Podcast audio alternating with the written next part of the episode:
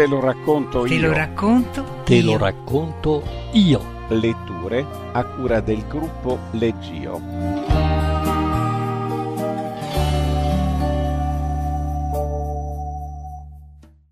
Scala 40. Racconto tratto dalla raccolta Mosca più balena, opera prima della scrittrice Valeria Parrella.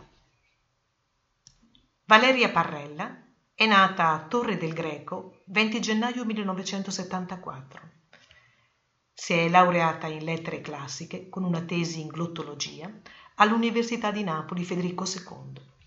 Nel 2003, con Mosca più balena, il suo esordio narrativo, ha vinto il premio Campiello Opera Prima. Ha scritto successivamente, negli anni 2004-2005, ulteriori raccolte di racconti pubblicati rispettivamente nell'antologia Pensa alla salute, al- nell'antologia La qualità dell'aria e ancora mh, la raccolta mh, Per grazia ricevuta ha vinto il premio Renato Fucini. Nel 2007 ha iniziato la sua attività teatrale pubblicando con l'editore Bompiani Il Verdetto, messo poi in scena presso il Teatro Stabile di Napoli in uno spazio disegnato da Mario Martoni. Nel 2008 pubblica il suo primo romanzo, Lo Spazio Bianco, vincitore di numerosi premi, da cui nel 2009 è stato tratto l'omonimo film diretto da Francesca Comencini. Attualmente affianca all'attività di scrittrice collaborazioni con la Repubblica e con l'Espresso e ancora nel 2014, nell'ambito del Premio Nazionale per la Cultura della Legalità e per la Sicurezza dei Cittadini, assegnata dal Comune di San Sebastiano al Vesuvio, ha vinto il Premio Letteratura per il suo ultimo romanzo, Tempo di imparare. Legge il racconto Scala 40 Roberta Graziani. Il 31 agosto alle 17.25 Vera si svegliò e ricordava ciò che aveva sognato. Era il sogno dell'airone. Da quando erano arrivati al campeggio era trascorso un mese e lei l'aveva già sognato cinque volte, ma quella fu la prima volta in cui lo ricordò. L'airone, che aveva visto a 13 anni, l'unico della sua vita, si era ingigantito e deformato e tentava faticosamente di battere le ali senza mai riuscire a spiccare il volo. Aprì gli occhi e rimase sul fianco. Guardò le mosche al di là della zanzariera e sentì che il sogno era brutto e le faceva male. Allora contò le mosche e calcolò mentalmente il tempo che le sarebbe servito per riporre tutti gli abiti nelle valigie. I numeri le riuscivano facili e la rilassavano. Se solo ci avesse pensato vent'anni prima, si sarebbe iscritta a matematica.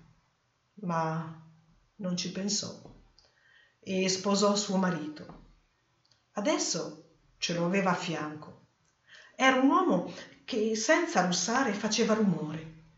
Quel pomeriggio avevano fatto sesso. A un tratto Vera si era guardata una gamba e si era distratta. Di lì in poi aveva pensato ad altro. Il bungalow aveva il piano cottura sulla veranda. Vera si preparò il caffè guardando il figlio avanzare lungo la pineta. Non c'erano dubbi. Non lo conosceva.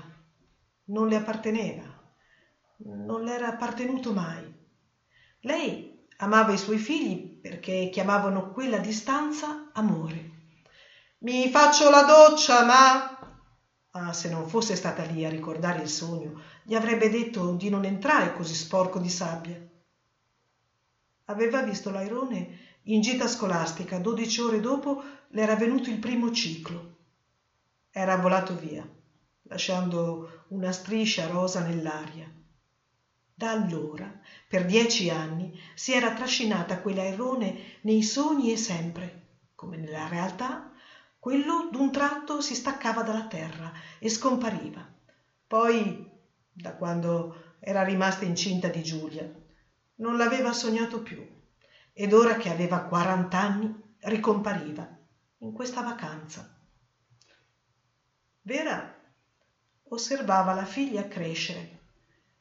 Poteva riflettere più su di lei che su se stessa.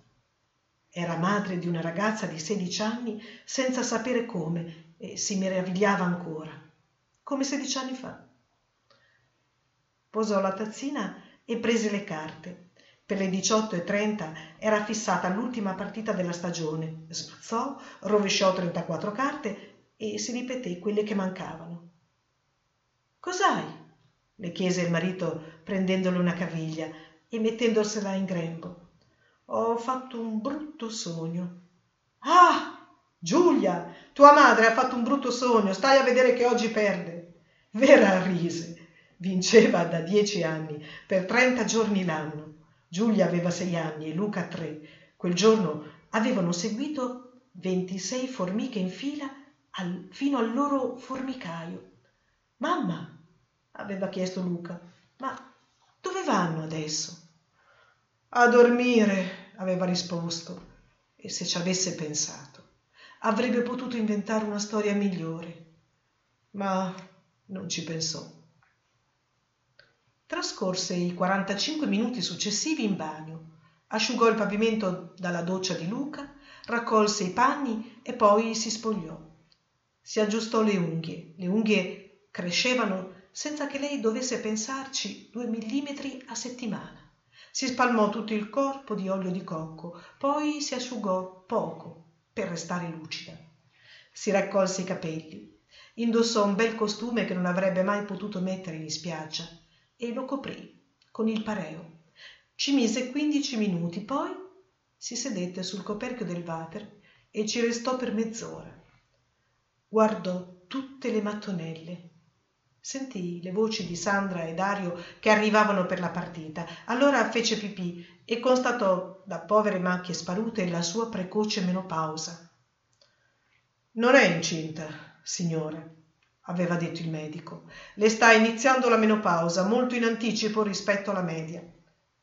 Meglio, aveva risposto. Si alzò a fatica, con il peso delle arrone nelle gambe. Allora decise di lasciare lì quel sogno e scaricò. Dario quel pomeriggio si era toccato in bagno pensando a Vera, quindi adesso la guardava mischiare le carte con la complicità che si riserva ai compagni di letto. Suo marito, lo stesso. Giulia assisteva alla partita, era l'ultima della stagione. Dopo tre giri la madre fu sicura di sé e le strizzò l'occhio. Giulia rise e il tavolo si innervosì. Vera chiuse il ventaglio delle carte e si guardò le mani. Non si laccava più le unghie da anni, le lucidava soltanto. Quando aveva messo lo smalto la prima volta, sua madre le aveva dato uno schiaffo. E se ci avesse pensato allora, le avrebbe potuto chiedere se le voleva bene, ma non ci pensò. Comunque, la risposta sarebbe stata certo. Chiamavano quello schiaffo amore. Contò mentalmente le carte che rimanevano coperte. Ne sarebbe potuta uscire una o un'altra, ma nessuna l'avrebbe proprio colta di sorpresa. Niente la sorprendeva più del ritrovarsi a quarant'anni a quel tavolo, con un marito seduto, due figli in giro e un airone che tornava in sonno. Gli altri iniziarono a calare. Prendevano, scambiavano. Lei si accese una sigaretta ripercorse i suoi quaranta punti indietro e avanti e quando finì di fumare li mise a terra tutti assieme anno dopo anno. I tre se lo aspettavano. Il marito le schioccò un bacio sulla mano. Cominciarono a fare i conti. Vera si voltò verso il campeggio spopolato e vide arrivare una zingara. Si fermerà pensò e mi leggerà le carte ci troverà una chiamata superiore del destino. La leggerà ad alta voce, così potrò alzarmi. Tutti si affretteranno a passarmi la valigia, il cappello, le sigarette. Presto! diranno. Quella sera nel lavandino contò settantadue cozze da pulire per l'ultima impepata. Suo marito accese la prima sigaretta, mentre al tavolo vicino chiedevano il conto. Vera li ascoltava senza voltarsi. Dovevano avere più o meno quindici anni e alle quattordici e venti avevano già finito di mangiare le loro pizze. 34 euro 50. Suo marito non se ne accorse. Entrando in sala aveva preso il solito posto di fronte al televisore, che non aveva il sonoro, quindi ora tutto il senso stava nel fissarlo. Aveva ordinato. Sapevano già che cosa. Due calzoni al forno, una peroni piccola e acqua minerale, poi la prima sigaretta. 34,50 euro. Diviso 6 ragazzi fa 5,75 euro oppure 6 euro a testa con 1,50 euro per il cameriere. Ma forse a 15 anni non si lascia la mancia. Forse da una tavola così si stava alzando sua figlia Giulia. Sabato, dopo scuola, ci facciamo una pizza con quelli di quinta. Avete un aggancio? aveva malignato Luca. Non abbiamo bisogno di agganci. Allora, mami, ok? Allora, ok. Se ci avesse pensato, avrebbe potuto chiederle qualcosa di quelli di quinta, ma non ci pensò. E Giulia si attaccò al telefono. Mamma, quelli di quinta non ci vanno con loro se non hanno un aggancio. Vera non capiva perché Luca ci battesse tanto finché non lo disse. Io sabato pomeriggio mi vorrei vedere il Gran Premio con Andrea. La mamma ha detto che posso andare a mangiare da loro. Quindi aveva creato un diversivo, gli agganci sentimentali della sorella distoglievano l'attenzione dalla sua richiesta. E così le era stato assegnato un giorno nuovo della settimana, un sabato per uscire, mangiare fuori. I figli non c'erano. Di più, facevano quello che volevano e Vera uguale, faceva quello che voleva. Si sollevava i capelli davanti allo specchio, li raccoglieva per scoprire le spalle finché fosse durata quella bronzatura, perché in fondo era fine settembre, si crepava di caldo e a non starci attenti si incollavano i vestiti addosso per il sudore. Il marito la guardò e le sorrise, spense la sigaretta, versò la birra aveva una bella moglie a cui toccare le gambe sotto il tavolo e sarebbe tornato in tempo a casa per il Gran Premio. Vera seguì la mano di suo marito a carezzarle il ginocchio sinistro. Poi si guardò i piedi appoggiati sulla traversina di legno della sedia e sotto i piedi, al livello del pavimento, vide scorrere la sua calma piatta si spandeva al suolo come l'umido della campagna, navigava bassa sulle mattonelle in direzione del forno. I ragazzi avevano impostato la divisione su un cellulare e adesso si trovavano con dei soldi in meno da dare al cameriere. Ma l'ho fatto sul telefonino. Senti, signorina, l'hai fatto dove vuoi tu, ma voi mi dovete dare 34,50 euro. Vera si voltò. Dovete fare 5,75 a testa. I ragazzi riconobbero l'autorità della madre napoletana su quella della tecnologia giapponese e rimisero mano ai portafogli. Il cameriere le sorrise divertito e senza fingere le guardò le gambe. Quando i ragazzi se ne furono andati, si dissero qualcosa. Poi Vera decise che la sua sedia traballava troppo e si alzò per sostituirla. No, signora, non è la sedia che tocco l'air, è il pavimento. Allora suo marito le cedette il posto, il cameriere le accostò la sedia e Vera sentì, e il cameriere pure, che il vestito le si era incollato alle cosce. Arrivarono i calzoni, giusto il diametro della pizza diviso due. Suo marito ne afferrò uno tra i tovagliolini e gli diede il primo morso. Vera pensò che quella camicia l'aveva stirata prima di scendere, che stirare una camicia comportava venti minuti di ferro a sessanta gradi, e disse Mangia con le posate, ti sporchi. Erano solo tredici anni. Giulia aveva tre anni. Vera era incinta di sette mesi e stavano trasformando una storia d'amore in un matrimonio. Mangia con le posate, aveva detto al marito, ti sporchi. E suo marito aveva riconosciuto quella frase come legittima, aveva confuso quella volta e per sempre la sua donna con una madre, una sorella, con la donna che avrebbe partorito il suo secondo figlio. Aveva posato il profiterol nel piatto e si era pulito le dita. Se solo Vera ci avesse pensato, avrebbe potuto sorridere, ma non ci pensò. Il cameriere si era allontanato a cercare la solidarietà del cassiere e del pizzaiolo, quella donna che lo faceva impazzire. Ora si era accesa una sigaretta non la riusciva a guardare eppure smaniava per portargli il conto. Alla fine lo portò a lui ma trovò già i soldi contati sul tavolo e a parte la mancia. Vera guardava dalla vetrata che dava sulla strada. Suo marito consumava la sigaretta fissando la tv quello che di diverso c'era in quel sabato stava per finire. Andando via vera salutò il cameriere poi subito abbassò gli occhi a terra lui si sentì scoperto nel suo affanno e pensò di averla imbarazzata. Invece vera guardava la sua calma piatta avvolgerle i passi. Non le serviva la sveglia. Aveva un orologio interno preciso al secondo che la svegliava quando aveva deciso. E se non aveva deciso la svegliava in tempo per farle ricordare ciò che aveva sognato. Dormivano tutti, mentre lei beveva il primo caffè. E quella cosa era solo sua, era la porzione di mondo rivelata solo a lei.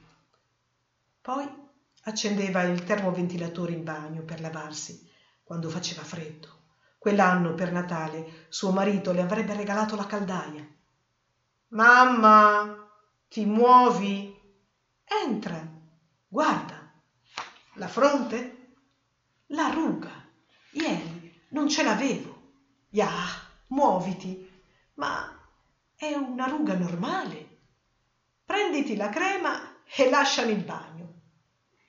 Quella mattina che non era una mattina normale e che il cielo era grigio e che tutti facevano confusione a cercare le cose da mettere e nessuno sciacquava le tazze del latte quella mattina vera scoprì la sua ruga nuova e la ruga era un punto interrogativo che le partiva dal sopracciglio e le disegnava lo zigomo fino alla guancia. Se ci avesse pensato avrebbe potuto chiedere a suo marito una spiegazione chiedergli perché quella forma e per, perché proprio a lei. Ma non ci pensò e suo marito uscì per andare a lavorare. Io non lavoro mai di mattina. Prima di mezzogiorno non apriamo proprio. Sta solo il pizzaiuolo dentro per avviare il forno. Allora passo alle nove e mezzo. Il termoventilatore consumava molto, con 2000 watt riscaldava un bagnetto di 5 metri quadrati e ci volevano almeno 10 minuti. La sera prima Vera era stata chiusa in bagno per depilarsi.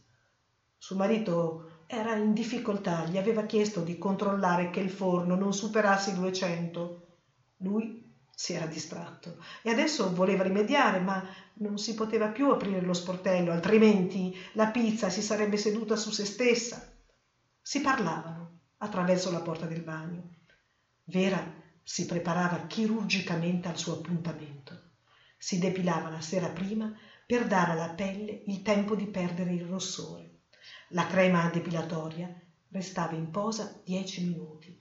In dieci minuti il termoventilatore riempiva il bagno come un forno. Il forno cuoceva la pizza per due terzi e ci si poteva passare due ascelle con il rasoio.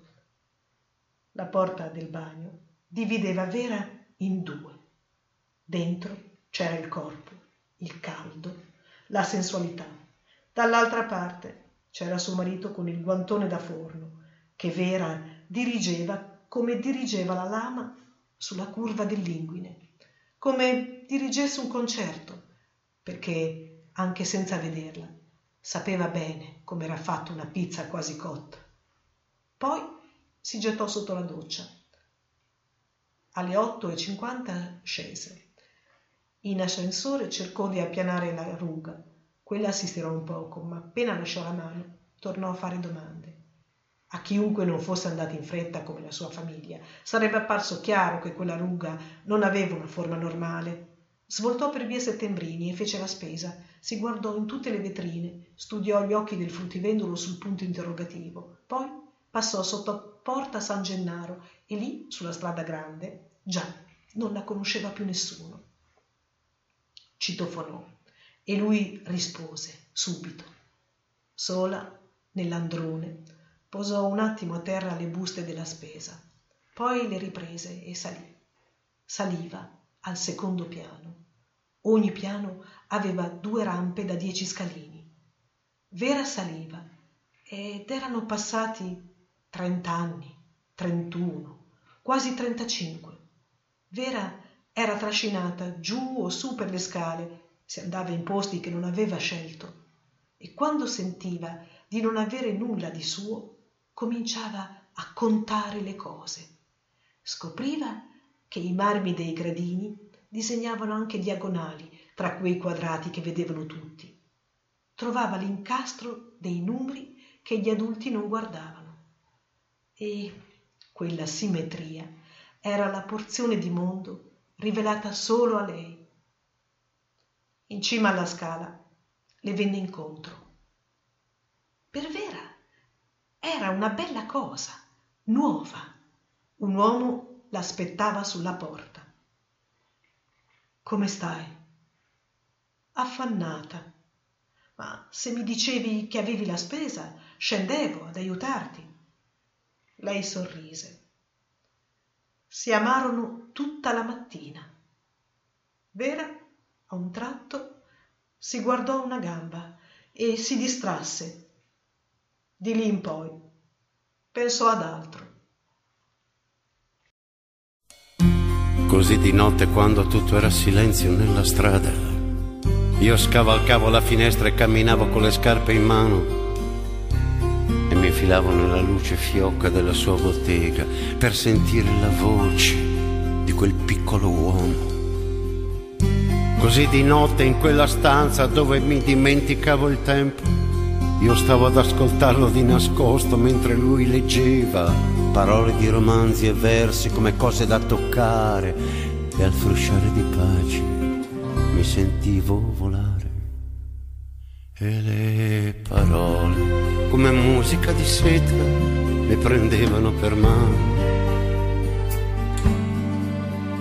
e mi portavano lontano dove il cuore non si sente più lontano dentro le immagini nei libri e nella pelle di chi aveva già vissuto cose tanto uguali a me. Nella follia d'essere uomo e nelle stelle, per andare oltre il dolore più inguaribile che c'è. E le parole si riempivano d'amore, le sue parole diventavano d'amore le sue parole diventavano l'amore.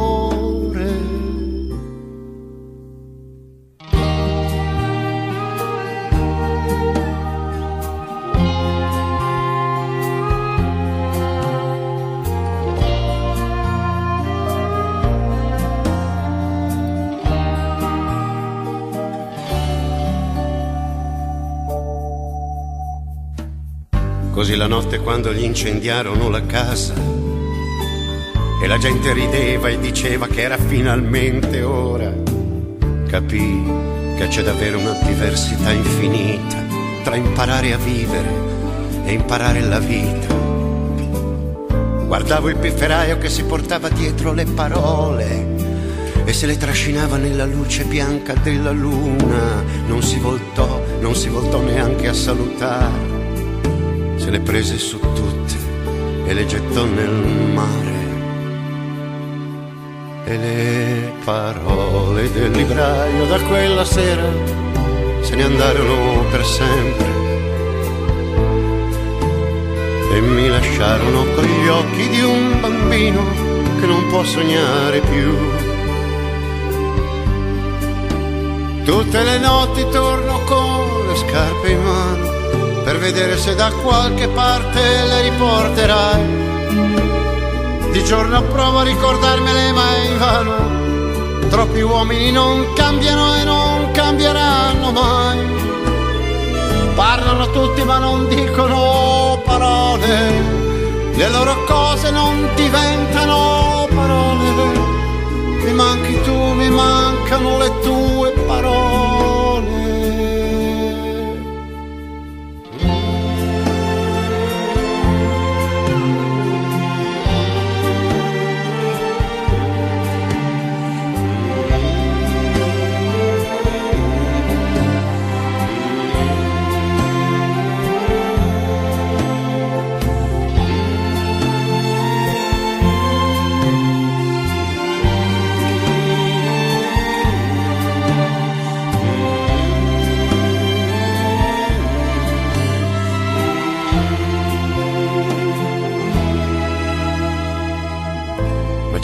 Che scendendo verso il mare mi sembra come di sentirti e non ti vedo.